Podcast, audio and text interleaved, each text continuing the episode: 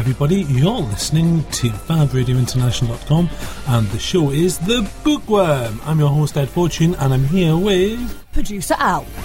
So, we have a, a bit of a special show in the sense that we're going to do a little bit of news, and then we're going to do an absolute pile of uh, interviews uh, from previous shows.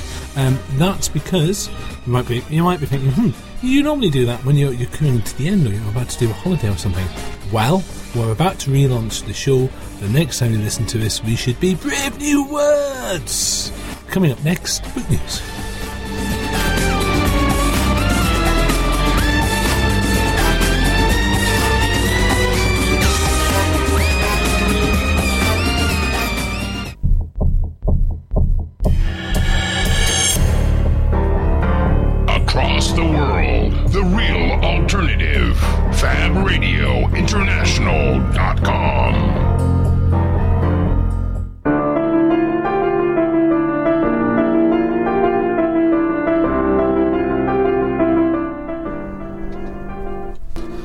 So, uh, boot news.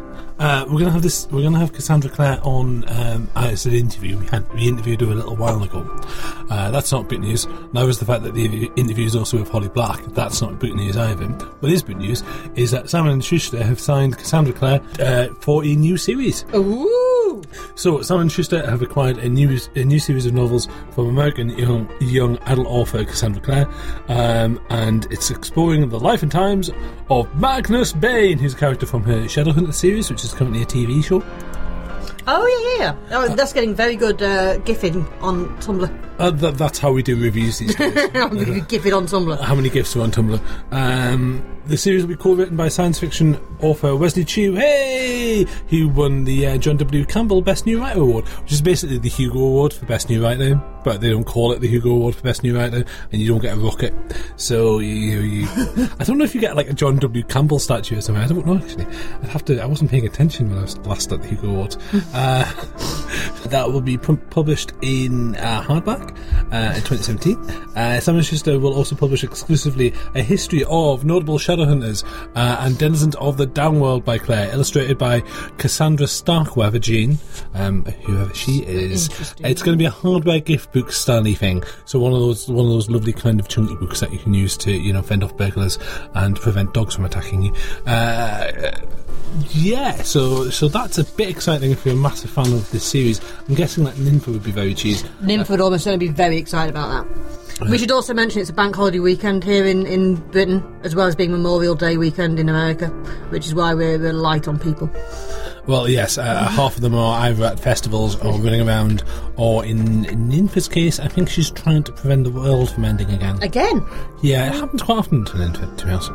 Um, Clare said, over the years of writing the Shadowhunters books, Magnus Bane has emerged as one of the most fun and fascinating characters for me to bring to life. He's always had a lot of secrets. There are so many things we don't know about Magnus Bane, from, from the, his the story of his first love, oh, uh, to the secrets of his parentage, uh, to the beginning of his relationship with Alec. I always feel, by the way, that when that happens, when they, they do the thing where they go, oh, he, he is this mysterious dark stranger, Let, let's tell them about their lives. You're like, no, I don't want to know that Logan was once, you know, Wolverine was once blonde and, you know, liked flowers. I don't care. Uh, I think it depends. I think, I think there's a very fine balance to be struck between we know nothing about this character um, and we know absolutely everything. Uh, I, I would like to know some things about some characters in very specific circumstances. As far as I know, uh, you may remember that there was a bit of a fight between Cassandra Clare and um, Sherilyn Kenyon A uh, bit of a fact. over similarities between. Fisticuffs at legal legal proceedings. Uh, as far as I'm aware, that kind of has kind of been a damn squid. Yeah, it's gone away. I think someone, I think someone wandered into a bookshop, looked at the young adult shelf, and went, "No, similarities, really," um, because what sells sells at the end of the day, and people will always look for what's similar. Uh, moving on, uh, we are not on YouTube. We are on um, Twitter as Radio Bookworm, uh, soon to be Brave New Words, and we're also on Tumblr. Um, but you can find uh, all sorts of things on YouTube, including a guy called Dan the Diamond, um, who has a Minecraft. He has a Minecraft show. He's Dan the Diamond, he does Minecraft. If you're a small child, then you love Minecraft probably because apparently it's like crack, as I understand it. It's like it's like it's like toffee laden cocaine as far as I'm concerned for children, uh, uh, combined with Lego. So that, that that's apparently what uh, Minecraft is. Uh, I don't know. I, mean, I don't understand Minecraft. I'm far too old. I understand Lego. Yeah, I understand Lego. But uh, yes, so Dan the Diamond Minecraft, real name Dan Middleton, has a YouTube channel and he's one of the Is, many. is this a different Dan to the Dan that's on fire? I think this is a different Dan who isn't on fire. Okay. I'm not sure if this is the Dan who's on fire. Right. I don't think he's Dan on fire. Okay. Dan on fire is also someone on YouTube who I think has also had a book deal- deal. Yes. So if you've spent years writing books and desperately trying to get published, get on YouTube, apparently. Uh, and Well, apparently, I, I was reading yesterday for very tangential reasons that all the serious car reviews these days are on YouTube. interesting. Yeah. Moving on. It's not, got nothing to do with the subject, but No. okay. Yes, YouTube apparently is the place to be. There, there have been an absolute shed load of book deals related to YouTube uh, Mm. recently. So, yeah. Uh, moving swiftly on. Uh, headline plans bumper year for Neil Gaiman. They've planted him, uh, and now they're going to harvest uh, a bumper crop. Of. That's only slightly worrying, isn't it? I, I can see him doing that though. I don't know. If, if you got like a man that's selling it performance art, I think he'd do it. Uh, so uh, there's going to be eight titles. Uh, plus a live broadcast uh, event scheduled in London for the publication of the the view from the cheap seats. If you've not seen Neil Gaiman live, by the way, he's very charming. Uh, the eight titles are Neil Gaiman's Likely Stories, uh, which is tying into the Sky Arts TV series, uh, which is going to have yeah, that looks really good actually. Likely Stories. I mean, obviously it's got Johnny Vegas and Tom Hughes and the usual people that you expect to see in British TV. Uh, there's going to be an adapted graphic novel version of How to Talk to Girls at Parties, um, with artwork. Oh, artwork including uh, Fabio Moon and Gabriel Bá, uh, who won an Eisner a little while ago. Did they win an? I believe they won an Eisner a little while ago. There's going to be yet another edition of Neverwhere because yay, because we don't because we need more versions of Neverwhere. Um, I've still got the comics and the original book when it came out. Uh, I've got the VHS somewhere as well. Um, that's going to be illustrated by apparently Chris Riddell, which is fair enough because he's very good at that. There's going to be Where do I know that name from? uh, fortunately the milk Ah, uh, Zoid, uh, a whole bunch of other stuff that he's done. He's Chris Riddell. We really like Chris Riddell. He's amazing. Uh, let's see. Uh, there's going to be uh, Nova. Oh my goodness. Um, so there's going to be uh, the American Gods collection because obviously Bryan Fuller is doing a TV series called American Gods, which is based on the books, which is coming out. Someone was actually asked, he was talking about that recently on, on the internet, and he was saying he's very excited by it. Uh, apparently, they haven't had to do much updating with American Gods. Uh, they've changed the the twiddles that Technical Boy has because Technical Boy was written in 2000. And uh, spoilers, not a spoiler for American Gods at all, by the way. It's about American Gods, so one of them is the god of technology. He's called Technical Boy. Uh, in 2000, he was really into MySpace. Obviously, when they update it, he's going to be really into Tumblr or what have you. Maybe WhatsApp. I don't know. Um, if, you, if you want to tell me how the internet works, please contact me by the internet on Radio Bookworm or at Radio Bookworm on Twitter. Or you can get in touch via Starburst Magazine at Starburst underscore mag if you really want. They'll look slightly confused and go, oh yes, that's it. Right, fine. Uh, moving on. Uh, yeah, so basically, Headline has a huge plan for Neil Gaiman next year, and that's probably because Neil Gaiman's doing an absolute shed load of stuff, which he normally is anyway, but he's got a whole, if you're a Neil Gaiman fan, there's a whole lot of new Neil Gaiman books coming out. Um, and some of them are reissues of old stories, but in fancy, fancy new clothes. Uh, and yeah, there's a TV series. He's basically doing a bit of a Roald Dahl at this point. yeah. He really is. I mean, his TV show, he's doing a TV series of short stories that are slightly creepy. All we need now is the Tales of the Unexpected mu- mu- music, and he'll have he'll have transformed into. Anyway. Uh, Coronation Street director wins uh, an award for a young adult deb- debut. Um, Welsh TV director Griff Rowland has won the Welsh Children's Literary Awards, the Tina Nog uh, Award. Oh, It is. Have I pronounced that wrong? I, I'm going to presume so. Tina Nog. Oh, Tina Nog. Uh, Tina Nog? Tina Nog. Uh, I You're gonna just saying it the same way every time. okay, I don't, don't speak Welsh. It's P. Welly, isn't it? Gentle listener. Producer Al does spell, speak Welsh to an extent, and she gets very annoyed when I can't say things like, you know, Llanfair PG. So Anyway, uh, how's that pronounced again? move on. The TDN Inaugural Award celebrates new literary titles with an authentic Welsh background written in both English and Welsh. Rowland, the director of such shows show, as Coronation Street and Hollyoaks, um, claimed the 2016 award at the Cymru Library Information Conference. Was uh, the shortlist announcement that was made in April, and apparently he's part of the formidable wealth of talent and passion for literature across Wales. Well, we Well, knew that, that. that's, that's true, yeah. Yeah, we knew It's that. Hardly rocket science, is it? Else is that? I mean, you, you can just you, you run out of fingers if you try and count count how many major Welsh actors there's been, and then you get into Welsh script writers and you And get into poetry. and poetry. It, it's Wales. It's you know, it's, it, there's something about the place that just inspires creativity. Um, but yeah, I love Wales. I really do. I really like it when we get there as well. We, we should go to more arts festivals in Wales. We really should. And then report about them on the show.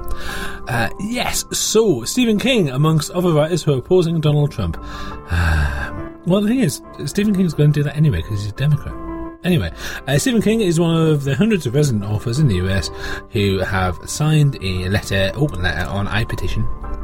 Uh, it's also can be found in the F- the Financial Times. You know, I used to say the FT for the Financial Times, and then someone went, "Do you mean the Financial Times or the Fortean Times?" And I was like, well, "That's a good point, actually. and Sometimes they're very similar." So, uh, yeah, Financial Times is what you meant essentially a bunch of literary hub style big names, uh, including 10 Pulitzer winners such as Jennifer Egan, uh, Junot Diaz, uh, Dave Eggers, uh, Amy Tan, Stephen Elliott. Not all of these won Pulitzers, but you know what we're saying. Uh, big names in the world of American literature are both saying, don't, don't vote for Trump, please. Uh, as a British person who doesn't get to vote in American elections because I'm a British person, um, Please don't vote for Trump. Please don't vote for Trump. It's just unseemly. I mean, what are you doing? Come on, put that away, stop playing with it, and get on with your day. anyway, yes, so um, it's, it's interesting actually because I know Joe, Joe Hill is also um, a Democrat. Uh, he's voting Hillary. Because he's with the, the firemen, and people are like, "Are you are you, are you going to feel the burn?" Because fire fireman, and he's like, "Actually, I'm voting Hillary." So, but Anyway. yes. Uh, we'd never dream of telling anyone how to vote or what to do with their politics, but come on. Um, please. please Moving please, on. Please. Audiobook sales. saw eh, 20% in the US. So, that, that's again not a surprise, is it? I mean, Hang on, but 20% of what? Of sales of, from the last. Oh, so you hang on, they've increased twenty percent of sales. 20, yeah, hence the sewing. Sewing. Oh, okay, yes, that was not clear. The- not like twenty percent of the entire book sales industry now or something. Uh, not quite, but uh, I think it's getting there. That, that's the commuting thing, isn't it? altogether, sales of adult audiobooks account for 90% of overall audiobook sales, with fiction the most popular ca- category. So, my goodness. So, it's gone from, let's say, uh, 1. Point, uh, 1.22 billion pounds equivalent, 1.7, 1.78 billion dollars because we're talking about the American uh, industry, which of course affects us. Uh, yeah, so audiobooks, yeah, it's a thing though It's the commuting thing, isn't it? It, it's pretty much. I mean, I do that. I, I just sometimes, sometimes also you wake up and you just can't be bothered to stare at another thing for a while. You know, it's like I can stare at nothing. I can stare at the space, or I can keep. My, I can have my eyes closed and my headphones on. I can sit on that seat that I've you know wrestled bare to get onto on public transport, uh, and now I can sit. and Or you're in a traffic jam, and you're just like. Oh. You know what? I'm in a traffic jam and everything's awful, but at least this this this fantasy character is beating up this orc, so that's a good thing. Something to be happy about. Shall we? Uh, shall we move on? Okay.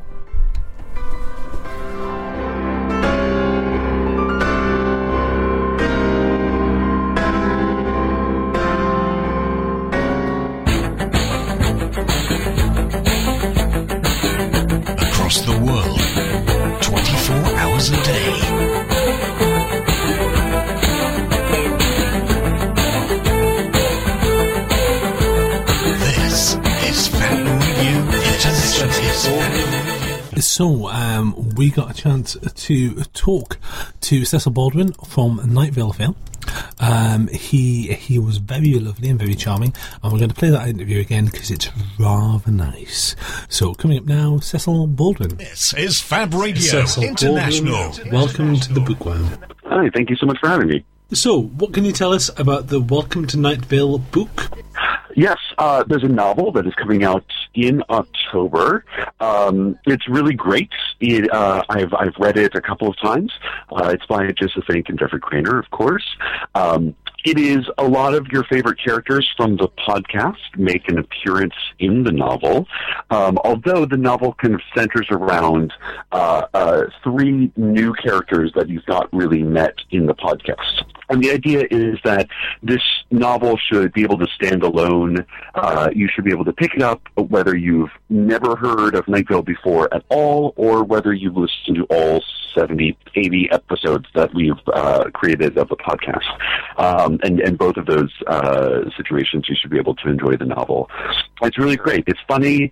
It's scary. Uh, it's it's uh, kind of uh, heartwarming in places, um, and it's just a really fun adventure. Um, yeah, highly recommend. How much is Cecil from Welcome to Night Vale like Cecil in real life?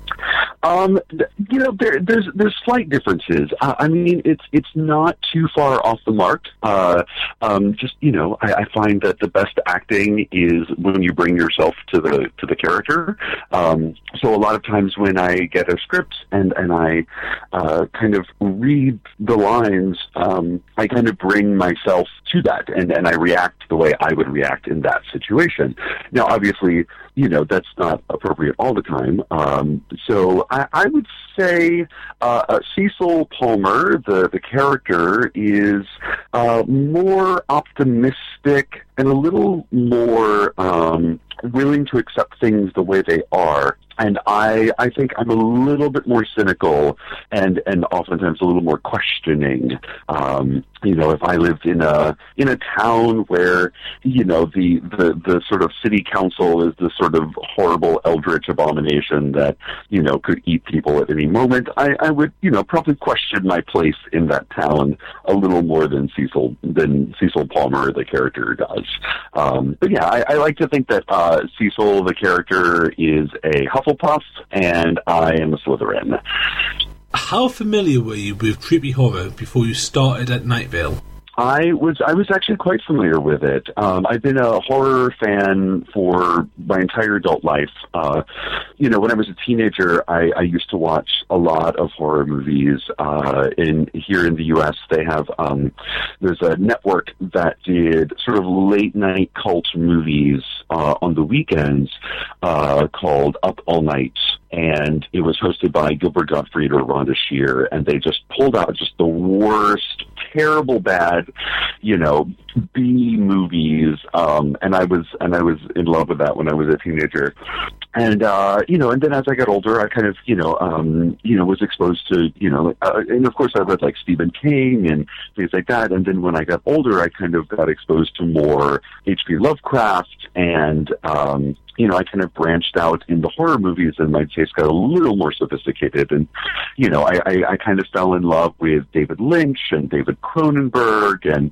um, the sort of Italian horror filmmakers like Lucio Fulci and Dario Argento and, you know, uh, people like that. Um, so I, you know, I've been a fan of this sort of, you know, all the different kinds of uh, um, you know, suspense or horror, uh, I, I, I was pretty familiar with it. So when Joseph brought me the pilot script, the very first script, um, not only did I get the humor of it, uh, which is something very subtle and very dry, um, but I also understood the, the, the spookiness of it, the, the, the creepiness that is sort of inherent in this um, man at a microphone broadcasting a radio show out into the unknown.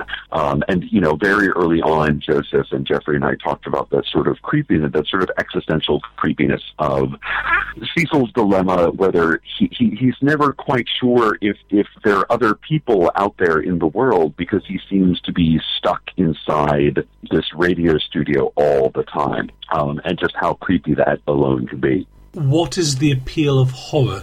Well, I think we we like to test ourselves.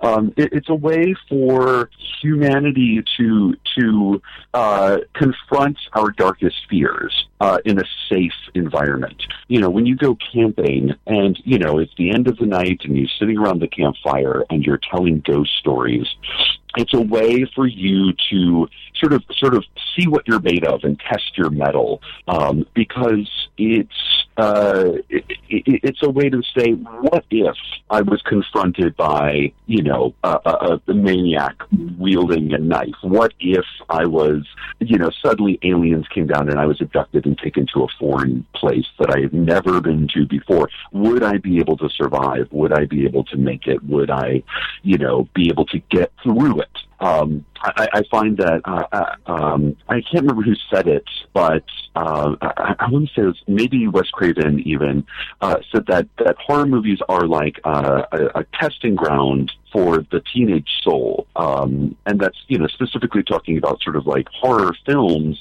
Uh, but it's it's a way for it's, you know horror movies, uh, books, things like that are, a way for us to to sort of uh, see what we're made of and and go if I was in that situation, what would I do? Um, and I think you know people like that, and uh, they they, they want to be challenged and they want to be uh, you know kind of put in that situation in theory.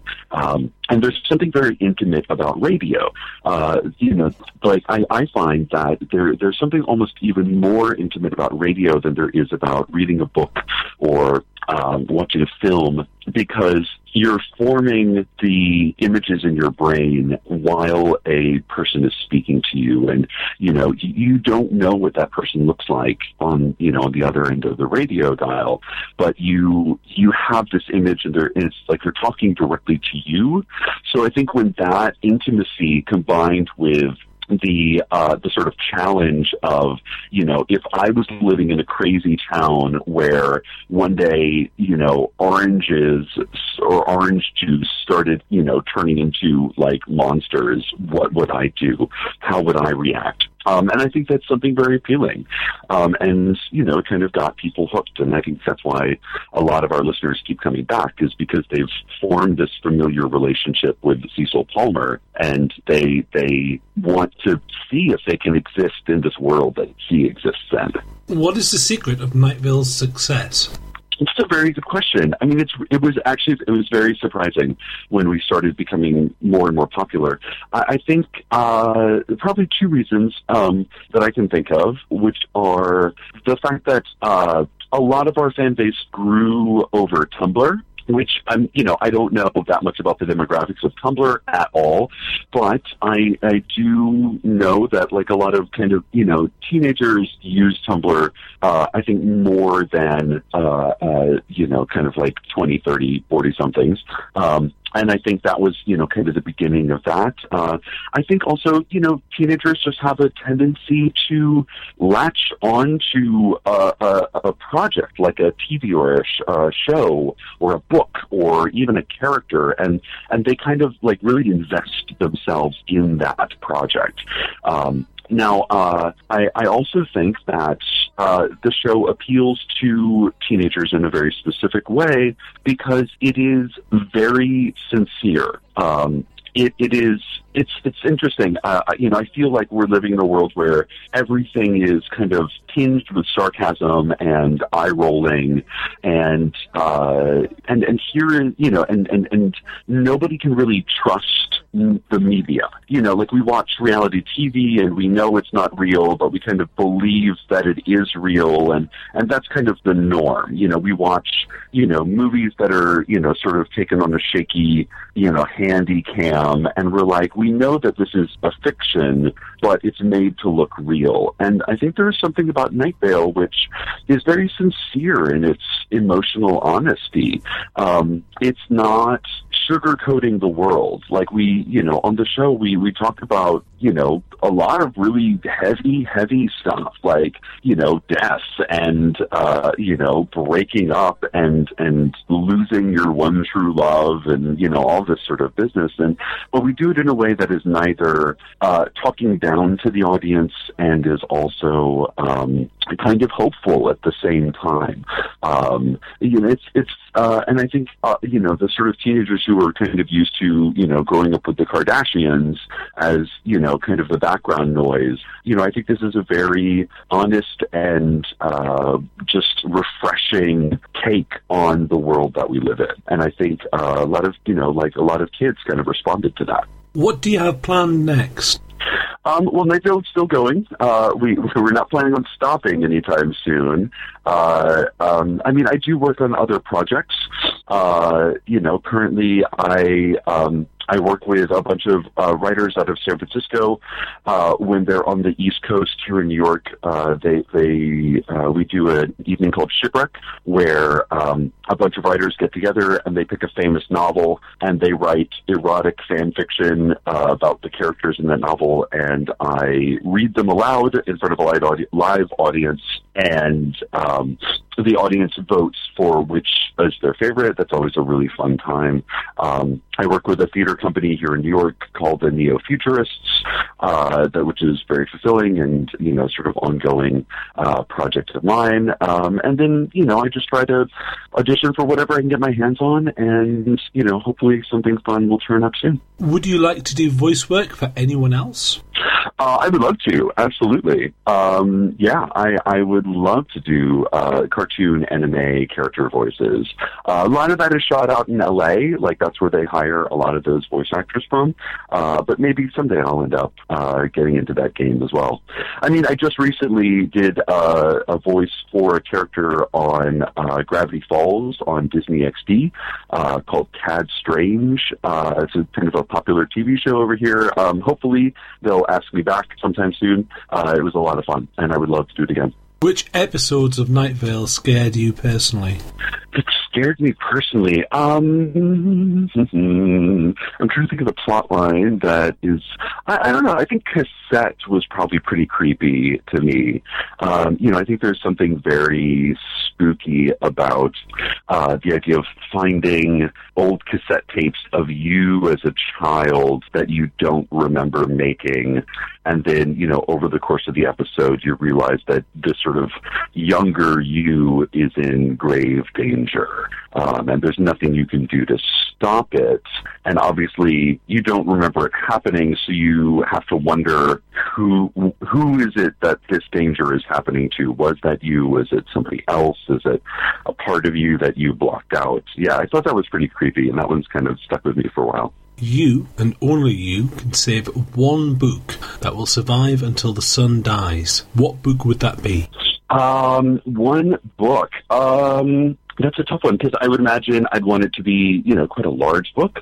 Uh, you know, if I was only allowed one, um, I would probably go with, you know, go with the classics. Go with the complete works of William Shakespeare. You know, that's always good. The Simpsons or Futurama?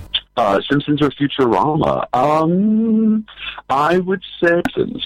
Dario Argento or Stephen King? Uh, Dario Argento. Truth or beauty? Truth or beauty?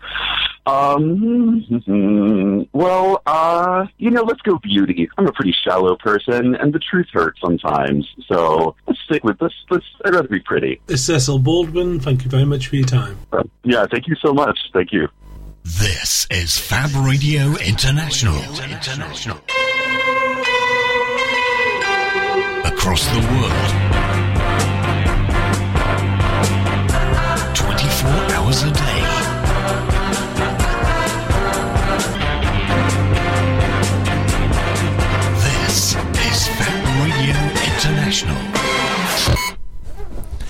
So that was the lovely Cecil Baldwin. Uh, in case you uh, have missed it, because we've been going on about it for a while, we are changing the name of the show to Brave New Words. Uh, the format's going to be a little bit different. We're going to have uh, a bit of book stand up at the start, so it's going to be a bit more rapid fire at the very start. Then we're going to do um, one book review per per week, uh, mostly because trying to do two book reviews a week was insanity, and we started to kind of you know there's only you can only do two books f- with the team up like like ours for so long, and we kind of wanted to stay more current. So we're going to do one book, and then we're going to do kind of more discussion around that book and the themes that book brings up. So it's going to be a bit more of a book clubby kind of discussion-y thing. If you don't like any of that, let us know, and we can always change it. Uh, we are still going to stick with the interviews. We're still going to stick with the kind of current event boot news. We're going to be a little bit more reliable coming out as well. Fingers crossed. Um, and we're going to have more of an ensemble cast as well. So there's going to be more voices, uh, but not talking over each other, just being very excited about books, which is the kind of the point of the show. Uh, you'll be able to still find us in the usual place. So we're still, we're still with Starburst Magazine. Uh, we'll still be on Twitter. Uh, we are talking about doing a deal with another popular podcast family, but more on that as it happens. Uh, and yeah, so that's pretty much where we are. Um, and this, uh, we're kind of waving goodbye to the bookworm today, really, as a format. It's it's a it's, it's interesting because the very first bookworm show I did on my own in a studio it was a bit scary. Uh, and then I had my then I realised I couldn't do it on my own. I got my friends together, and the first live show was with myself, producer Al, and Ninfa, uh, and that was a, that was interesting, very very interesting. But um, yes. So uh, coming up next, we're going to talk to uh, another Ed. We're going to talk to Ed Cox. I'm Ed Fortune.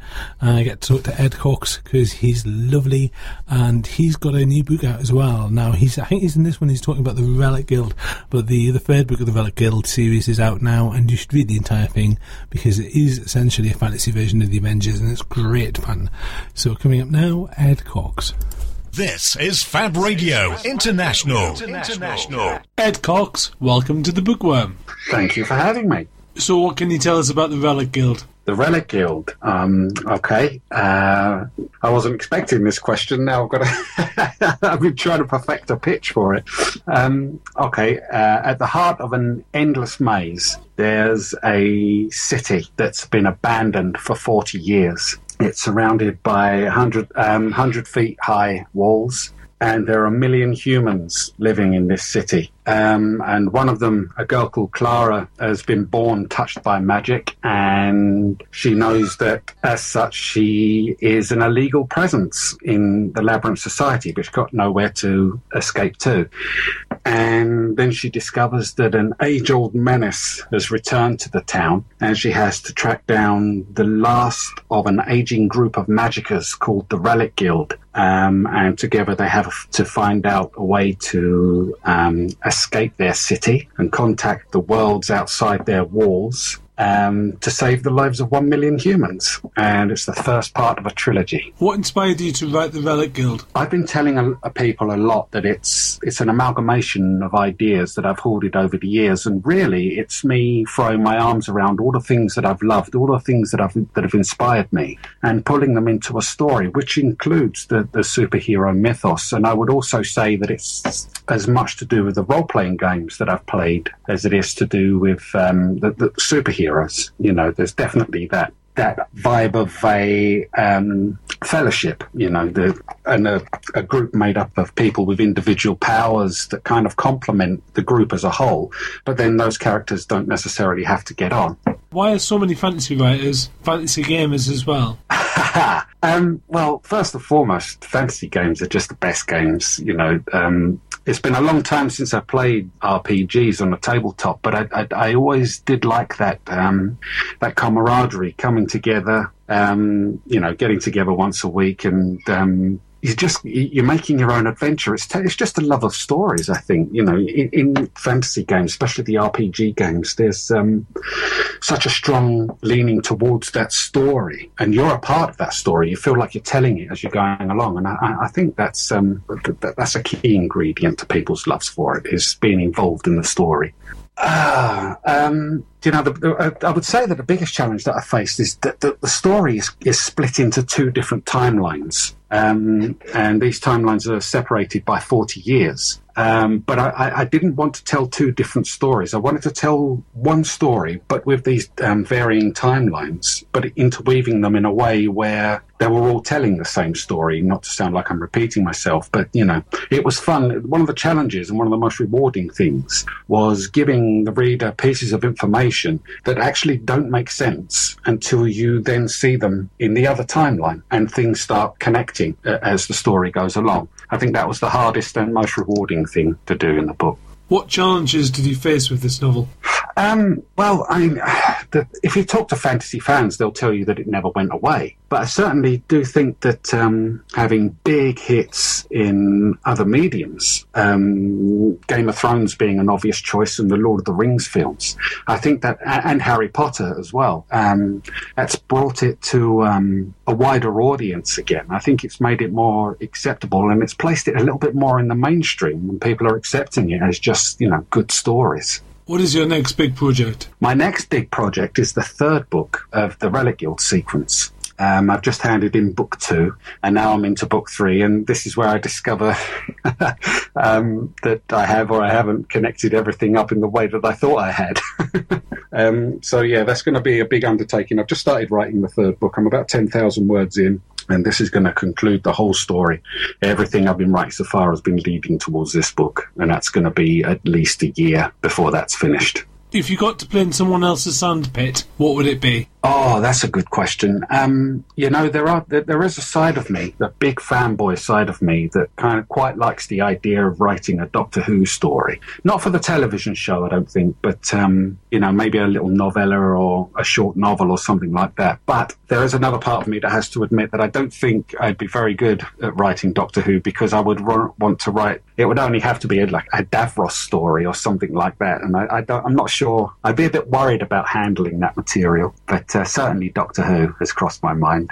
What advice would you have for a 16 year old version of yourself? Be patient, sit down and do the work. Um, I remember myself at that age writing stories out and just finishing a story, not really considering what I'd done and just handing it to people and wanting that pat on the head and for them to tell me that it's great, you know. And when I had people that would tell me the truth to say this, um, this reads like you've made it up as you've gone along, which I had, you know, it was kind of a bit soul destroying. But I, I'd go back and tell myself that, you know, you, you have to work at what you're doing which I found, which I learned the hard way in the end. But yeah, I'd like to have learned that earlier. What do you plan to do next after you finish this series? A couple of ideas. I've got one uh, one story called Sycamore, which has been at the back of my head for about 10 years now. Um, I've got a, couple, a notebook somewhere filled up with notes about it. Um, and I think that'll probably be steering towards the dying earth um, subgenre. I think uh, probably that, probably Sycamore, about a man who, um,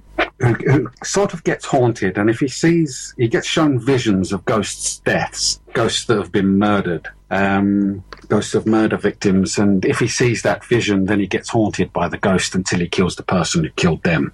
That's the kind of basic premise for it. So I think I'd probably go back to that idea. It's been on my mind lately. You do tend to write on the darker side. Why do you like fantasy? I've had a, a lot a lot of work out there over the years, and quite a few people have said to me that um, I tend to write on the darker side, but I've never considered myself as a horror writer. I don't mind horror. I like I like horror a lot, um, but I think I, I write fantasy that more incorporates elements of horror. I like I like finding the things that scare me and then trying to scare other people with it. Who inspires you?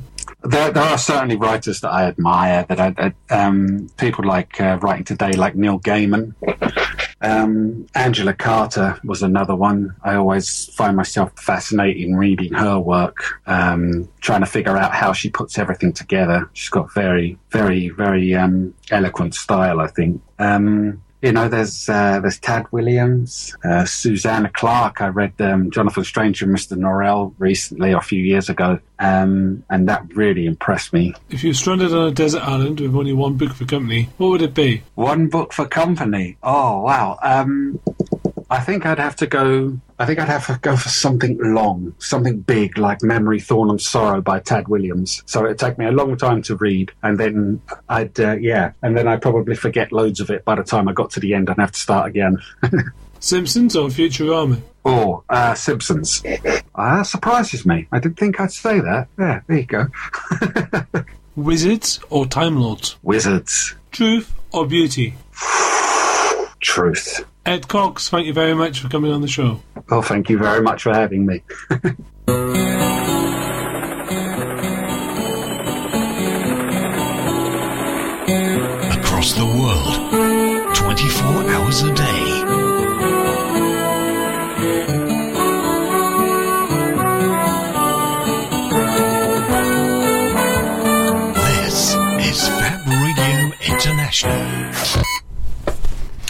So that was a chat with Ed Cox. Um, obviously, uh, he was talking about the Relic Guild, which is now the, the third book of the Relic Guild series is out now, and you should get very excited. I think it's out now; it's coming soon. But um, yeah, Ed Cox, is lovely. We've talked to him before as well, but we just thought we'd play that one because it's kind of interesting and fun and cool. So we are running out of time and interview space. It's been lovely this. We've done quite well with the Truth and Beauty so far. I believe we have one for Beauty and one for Truth. So let's see what Holly Black and Cassandra Clare say when we get them to talk about the book The Darkest Part in the Forest, which came out last year. Holly Black and Cassandra Clare, welcome to the Bookworm. Thank you. Thank you for having us. Thank you. And can you tell us who you are and what the new book is, please? Hi, I'm Holly Black, Hi, I'm Cassandra Clare. and we are the co authors of the Magisterium series, the first book of which, The Iron Trial, is just out. Um, it's a book about a 12 year old boy named Callum Hunt who really, really, really doesn't want to go to magic school. Um, his father has told him that if he attends magic school, he will be murdered by the teachers down in the caves, which is where the school is located. And so all that he wants is not to go. But that doesn't work out so well for him, as Well, you might expect. As you might imagine, that doesn't work out for him. How much has Harry Potter had an influence on the Magisterium and similar works? Um, it, it, I think it certainly uh, is influenced by. I mean, there's a, obviously a really there's a, a genre of magic school books, um, you know, that exist prior to perhaps the most famous magic school book that you may be referring to, Harry Potter. Um, and you know, this takes from obviously magic school books, but uh, I think what we wanted to do is ring certain change on it. It's not a parody by any stretch of the imagination, but um, I believe it does. I believe it does some surprises. I mean, I think that, uh, yeah, as Holly said, it's not a parody. You know, it, it, it definitely participates seriously in the genre, but without those other magic school books, um, it couldn't exist. I think is is also true. Um, we deliberately um, mirror aspects of famous uh, children's series. I mean, like Harry Potter, like Percy Jackson, things like that, because it sets up certain expectations in the reader. They think that they know the story that they're going to get because they are familiar with it, and so without being able to build those expectations in the readers because of their familiarity, I don't think that the surprises would work. Why is fantasy so popular now? I don't think that there's ever been a time when fantasy wasn't popular. Um, I think that certainly, though, um, you know, I grew up, you know, in the, the 70s and 80s, and there was a lot of fantasy that was hugely popular then. And now, as an adult, I know that myself and my peers are some of the people who are creating fantasy. So I think that, you know, as you come of age, you go, you know, you reach back to the stuff that you loved growing up. And every genre creates its own. every- Sorry, every generation creates its own fantasy. I think, and, and fantasy changes um, as per generations. For instance, Lord of the Rings was one generation's fantasy, and then we have Anne Rice as another generation's fantasy, and then we have Buffy the Vampire Slayer, and, and you know, and then we have Percy Jackson, and so we we we sort of evolve our fantasy as as generations evolve, and each one kind of reflects the people who are writing it. How different is this work from the Mortal Instruments? Well, I mean, it was very different. Um, the Mortal Instrument series is um, built along the lines of mythology. It, it contains a lot of angel and demon mythology. You know, very deliberately draws on sort of Dante's Inferno and Paradise Lost, and creates this whole race of angels and demons and um, war in heaven type stuff. Everything takes place on a very big scale. Um, and as well as being, you know, different because it's a co-written project, and so I'm not the only one working on it and making the decisions. Obviously, I, I, the magisterium takes place on a, on a on a slightly more intimate scale of what happens to these people and their school and their situation, and their families, um, and so it's it's interesting to draw. I think on a slightly less uh, epic canvas, um, and also, of course, to write about different a different age group. I mean, the the the protagonists of the Mortal Instruments are teenagers, largely in the 16, 17, 18 years old, and uh, with Iron Trial, our uh, Callum, our main character, is 12, so his concerns are very different. How does the Magisterium books compare with the Spiderwick Chronicles? Well, I mean, you know, uh, I've written young adult and I've written much, much younger, and um, Magisterium is sort of interestingly in the middle. I mean, it's older than Spiderwick, certainly, um, and uh, a very, very different in terms of, um, you know, I was drawing on folklore with Spiderwick. You know, Tony and I were working with, you know, the long tradition of fairy folklore, and with Magisterium, you know, we Cassie and I got to create a magic system from scratch. Um, we got to make all the decisions about it, rather than with fairy folklore, where you're, you know, you want it to feel like a reflection of those stories. So that was very different. Holly, what can you tell me about the darkest part of the forest? Oh, well, it's funny that we talk about Spiderwick and fairy folklore because um, Darkest Part of the Forest, uh, I'm actually returning to some fairy folklore, but for teenagers. Uh, it was really fun to go back and get to um, draw on those stories again. It's uh, set in a town called Fairfold, which uh, where they have a horned prince in a glass coffin out in the forest, and tourists come to take their pictures with him. Kids go out there to party um, beside him, and um, two kids who have grown up there, uh, Hazel and Ben, have told each other stories about him for as long as they can remember. And then one day, the prince isn't there anymore, and they have to figure out why. And that's what it's about.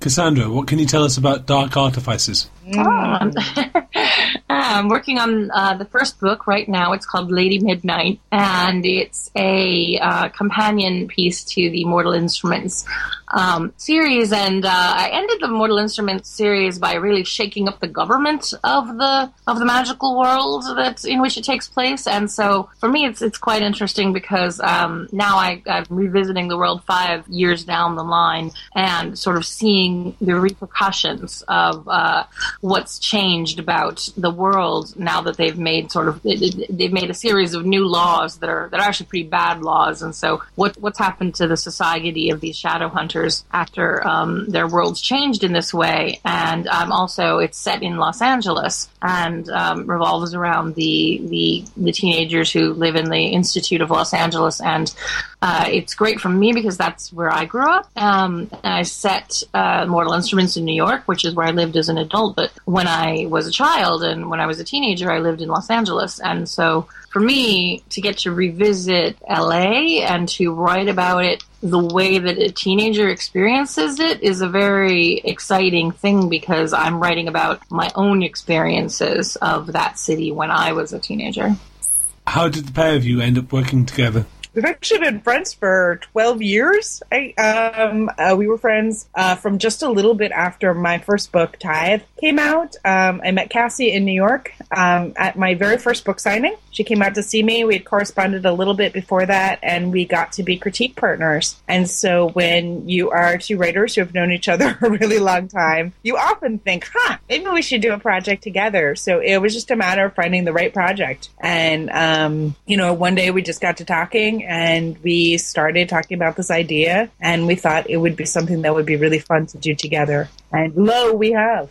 And how does working together work for you? Well, we have a what we think is probably an unusual system, but um, I suppose every collaboration is different. We uh, usually need to be in the same place, in the same room. Um, we work on a computer that's pretty dedicated to Magisterium, and so I'll write, say, 500 words, 600 words, and then pass the computer to Holly. She'll write over what I've written, edit it, change it, add, subtract, and then um, she'll write her own 600 words, pass it back to me. I'll write over what she's written, add, subtract, change, alter, and then, you know, so on. And so what it creates is a very unified voice. Um, there's no portion of the text that was only really written by one of us or worked on by one of us. And so, um, because everything is from our hero's point of view, from Callum's point of view, we really wanted to create the sense of a voice for him, and um, that was singular. And so, we uh, wanted to write the book in a manner that where you couldn't tell who had written what,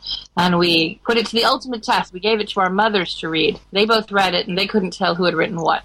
What's next? Well, um, for a long time, I've wanted to write a high fantasy series. Um, I, it was the very first thing I started working on before I started working on Tithe, and I sometimes I think that I might be ready to do it. It's uh, I mean, it's a big commitment. It's creating a lot of um, different things at the same time. You know, creating a whole world. Um, but it's something that I'd like to do someday. And for uh, many years, I worked uh, actually as a journalist before I was a fiction writer, and I worked for tabloid magazines, so reporting on the lives of the rich and famous and reporting on the gossip. And I've always thought that it would be fun to write a behind this, like a to write about somebody who worked for a tabloid magazine, to write a realistic fiction book that's like kind of a bit um, of a behind the scenes tell all kind of adventure about what that's like. What inspires you? Uh, for me, it's uh, and this is Cassie speaking. It's abs- travel. I mean, absolutely traveling. Um, I travel a lot. And poor Holly has to come with me a lot of the time. But um, I, being in another part of the world, being in another country, um, being in beautiful places, that uh, experiencing different cultures, that's what um, ab- inspires me. Absolutely. For me, probably the thing I find most inspiring is folklore and fairy tales and myths. And um, often artwork associated with those as well. I, I really um, am drawn to visual inspiration. Um, but, you know, I think sometimes you just don't even know where the inspiration comes from. It's just the odd thought combined with the weird thing, you know, the strange obsession. For instance, for a while, I remember reading about the subway tunnels in New York and sort of just becoming really interested with the people who lived there. Um, and I have no idea why that interested me at the time. I became, and then later it found its way into a book. So I think sometimes I don't even know what the thing is that's going to inspire me. Yeah, and for me, like I got the idea for my series, The Infernal Devices, when I was crossing Blackfriars Bridge in London, and I suddenly had this idea. So um, for a series set, set in London, and so definitely um, for some whatever reason, being away from home um, sets off my imagination. What advice would you give to a 16 year old version of yourself? Buy a structured blazer. that is good advice.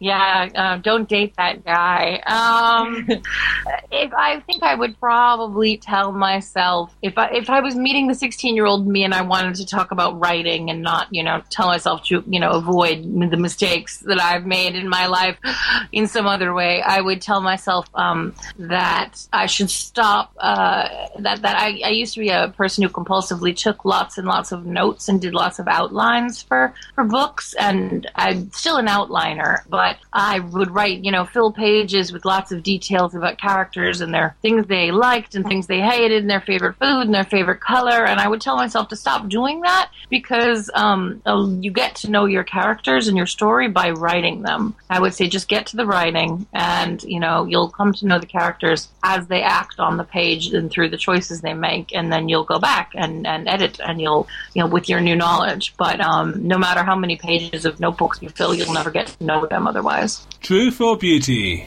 Truth. Beauty. uh oh. I thought beauty was truth and truth beauty. Holly Black, Cassandra Clare, thank you very much for coming on the show. That was Thank lovely to talk to you. you. Thank you. This is Fab Radio International. International.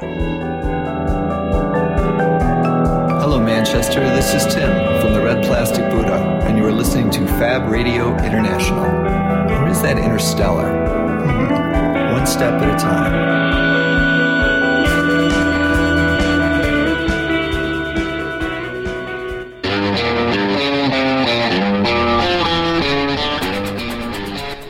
Well, it's a last goodbye from me, Ed Fortune, and Oh, producer.